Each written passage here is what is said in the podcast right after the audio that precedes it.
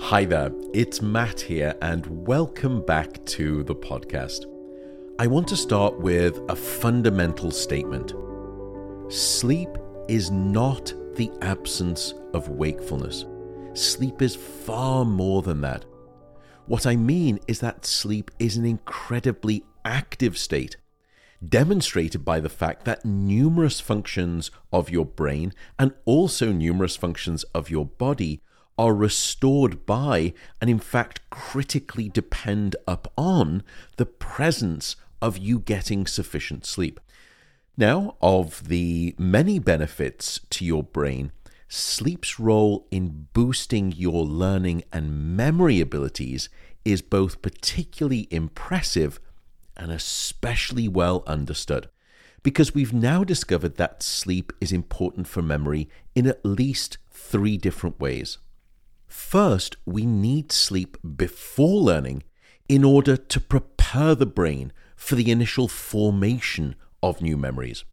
Second, we then need sleep after learning to cement those new memories within the brain. And third, and something that we've already covered in our series on dreaming, sleep also not simply strengthens individual memories, but sleep will intelligently associate and interconnect new memories together, therefore offering the ability for creativity and ingenuity.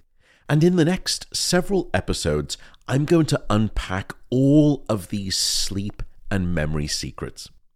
Today, we're going to focus on the first of those sleep infused benefits Namely, I'm going to tell you about the need for sleep before learning to refresh and restore your brain's neural ability to make new memories. It all starts while we're awake. Your brain is constantly acquiring and absorbing novel information, intentionally or otherwise, by the way. And different types of memories are imprinted in different parts of your brain. When it comes to what most of you think of as memory, which is what we call fact based memory, or you can think of it almost like textbook like learning, such as memorizing someone's name or remembering where you parked your car last night, uh, sometimes fails me. That type of memory, that fact based informational memory, critically depends on a long cigar shaped structure that sits on the left and the right side of your brain, and it's called the hippocampus. And you can think of the hippocampus almost like the informational inbox of your brain. It is very good at receiving new memory files and holding on to them.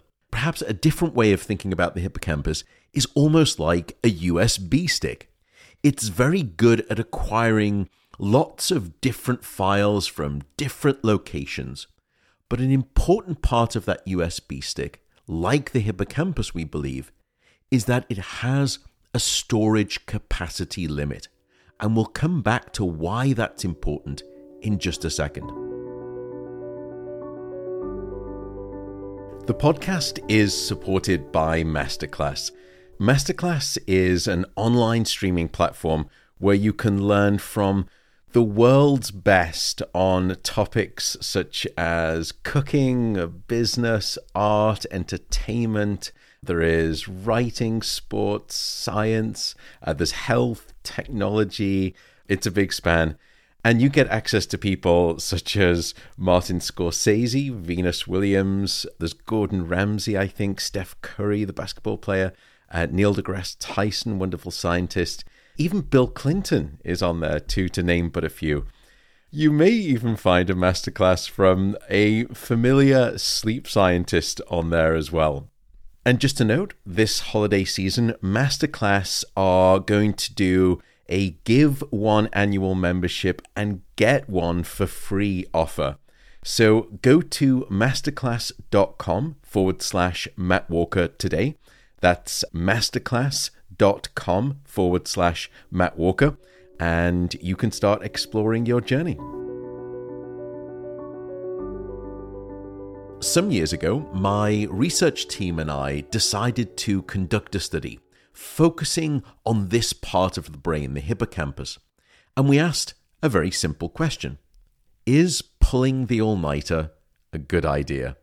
So, we recruited a group of perfectly healthy adults and we assigned them to one of two experimental groups a sleep group and a sleep deprivation group. Now, the sleep group, they got a full eight hours of sleep opportunity. But the deprivation group, we kept them awake in the laboratory under full supervision. There were no naps, there was no caffeine, that thoroughly miserable for everyone involved. And then the next day, we placed all of those participants, one at a time, inside an MRI scanner. And we had them try to learn a whole list of new facts as we were taking snapshots of their brain activity. And when we compared those two groups head to head, the first thing that we found was that there was a significant 40% deficit in the ability of the brain to make new memories without sleep. I think this should be perhaps at least a little concerning, considering what we know is happening to sleep in our education populations right now. Just to put that in context, it would be the difference between acing an exam and failing it miserably. We then went on to discover what was changing within the brain to produce those types of learning disabilities. And when we looked at that structure, the hippocampus, where we initially encode those new memories, in those people who'd had a full night of sleep, there was lots of healthy learning related activity. Yet in those people who were sleep deprived, we actually couldn't find any significant signal whatsoever. So it was almost as though sleep deprivation had shut down your memory inbox and any new incoming files, they were just being bounced. So you couldn't effectively commit new experiences to memory without sleep. Or using our crass computer analogy, and it really is just that analogy, it was as though the USB memory stick within the brain was full after a day of acquiring new files and therefore, once you got past that 16 hours of storage capacity, which is the amount of time that we're normally awake, there was no more room left. And therefore, you couldn't imprint any new memories into the brain. You couldn't store any new files within that hippocampus USB stick. And I should note, by the way, that other scientists working with rats have since discovered that when the brain is deprived of sleep, the individual cells within that memory structure, within the hippocampus, can no longer properly form strong connections from one cell to the next to the next. And that is in part how we think we form new memories, how we encode new information into the brain. And so, in those sleep deprived rats, it's almost as though the neurons of their brains were refusing to imprint information within their synapses when they hadn't got the sleep that they need. And the technical term for this, by the way, would be a failure of what we call long term potentiation within the synaptic connections between those brain cells. Oh, and I should also note, by the way, it doesn't take the extreme version of an entire night of sleep deprivation to produce these types of learning impediments if we just selectively deprive human beings of deep non REM sleep, we can produce exactly the same impairment in both brain activity within the hippocampus and the same impairment in their learning ability the next day. So that's the bad that happens when you're not getting enough sleep, when I take sleep away from you. But let me just come back to that control group for a second. Remember those folks that got a full eight hours of sleep? Well, here we can ask a very different question. What is it about sleep when you do get it that is so physiologically necessary for enhancing your learning and memory ability each and every day? And by placing electrodes all over the head, what we've discovered is that there are big powerful brainwaves that happen during that very deepest stage of deep non REM sleep, what we call these slow waves, which have riding on top of them, almost like surfers, I suppose, these spectacular synchronous bursts of electrical activity that we call sleep spindles. And it's the combined quality of those deep sleep brainwaves that act almost like a file transfer mechanism at night when your head is on the pillow. And it's one that we're going to discuss in great depth in our next episode. But coming back to our story of needing to sleep before learning, we at the Sleep Center wanted to know even more about the process.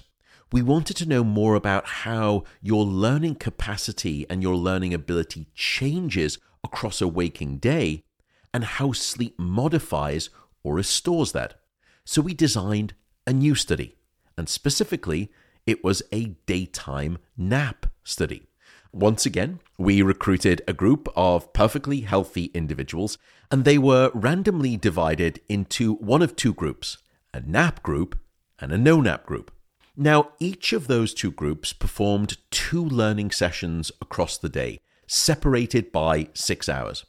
So, in the first learning session, which happened at 12 noon, in other words, all of the participants underwent an initial study session where they tried to learn a large list of facts. They tried to cram a list of facts into their memory, into that structure that we call the hippocampus.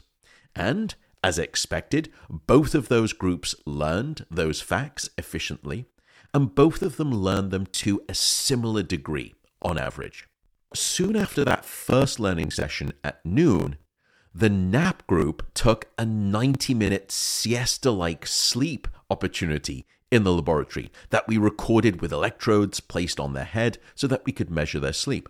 While the no nap group, they just remained awake in the laboratory and they performed menial activities such as browsing the internet or playing board games. And then came the second learning session six hours later. So now at 6 p.m., all of those participants, as I said, they performed a second round of learning. And here they tried to cram in a completely new set of facts into the hippocampus. Our question, again, was simple Does the learning capacity of the human brain decline with continued time awake across the day? And if so, can sleep, and specifically a nap, reverse the saturation effect and therefore restore learning ability. And that is exactly what we found.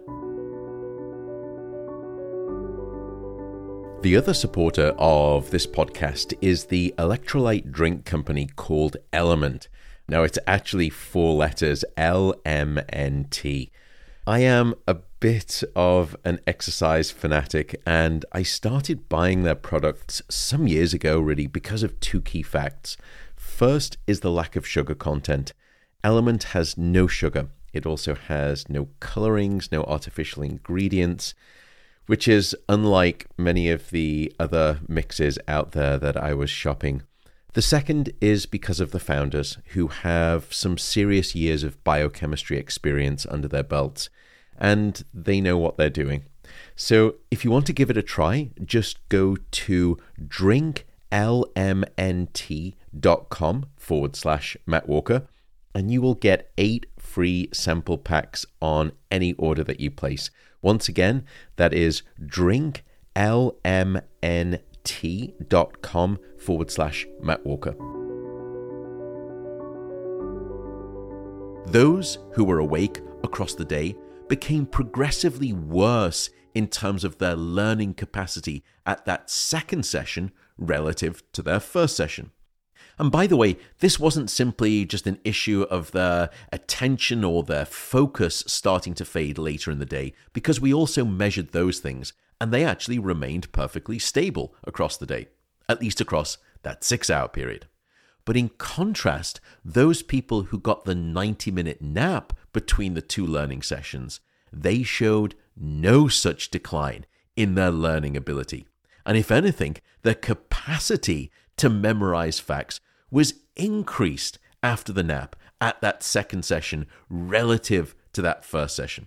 How big of a difference was there between these two groups? Well, it wasn't trivial, at least. At that second session, those who napped showed a 20% learning advantage relative to those who remained awake. And finally, I should note that we once again analyzed the electrical brainwaves of those people in the nap group, and once again, we found that it was those powerful bursts of electrical activity called sleep spindles that were occurring during that non rapid eye movement sleep that predicted how refreshed and restored their ability was in terms of memory encoding capacity. Oh, and just as an aside, please don't get worried about this time of day issue and trying to perfect your learning across the day and building in naps. We'll also speak about that later on. And what I should note is that independent of sleep, we know that different people learn more or less efficiently at different times of day. And this is in part because of something we've discussed before, which is based on your levels of alertness and also based on your chronotype, morning type, evening type, or somewhere in between. So, then taking stock, what have we learned in this podcast today? Well, one function of sleep for humans, and in fact, we've now discovered for many different species, and it is a critical function at that, is to prepare our brains each and every night so that when we wake up the next day, we can efficiently learn new information. And that process cycles over and over again learning during the day, restoration of learning capacity at night. And like a sponge, without sufficient sleep, our memory circuits effectively become waterlogged, as it were. So we can no longer absorb and soak up new information. We can't make new memories effectively. So that's the role of sleep before learning. In the next episodes, we're then going to discuss perhaps an even more remarkable set of scientific findings, which is that we need sleep after learning to consolidate and cement those freshly minted, those newborn memories within our brains. And with that, I will say good night it was lovely to have you along with me for this episode. I will see you next time, and goodbye for now.